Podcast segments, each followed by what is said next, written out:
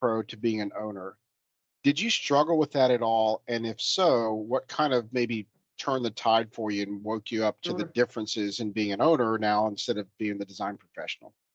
Oh, oh, that's a great question because I, I was just, I mean, I, I knew from an early age I wanted to be in architecture. I wanted to help people solve problems, give them better spaces to function in. So I was actually surprised myself that I was even interested in leaving architecture, going to an owner's world. But what was drawing me to that is I, I wanted to know more about why. And so I was getting a little flustered, quite frankly, um, on the architecture side, you know, like focusing on one project, getting it done and then leaving it and not really understanding what happened afterwards things like that I actually got in trouble quite a bit um like you can't spend all that time there with the customer kind of thing which is you know good and bad but um you know when i did transition to the owner side it took me probably i mean a solid year almost 18 months to really understand what it took to represent an owner and really manage and deliver a project all the way through an initial conception of an idea you know, through occupancy and then sustaining that, turning that over to folks that were really our counterparts in facility operations. And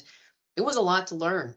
Um, I thought, you know, coming in as a young architect, I, I got this. I know how to, I can handle this, this role, but it was a lot to learn. Um, the, the level of sophistication of an owner's just organization, um, how they're put together, who reports to whom, who's responsible for what, who do I go to uh, for support? Because there was also typically and, and maybe healthcare specific, but there's a lot of internal ownership to all the different, I'm going to say parts and pieces of a facility. And so there was a lot to learn. Um, and even just um, interesting to learn, you know, how folks were selected and how you bring people together, choose different folks to work with.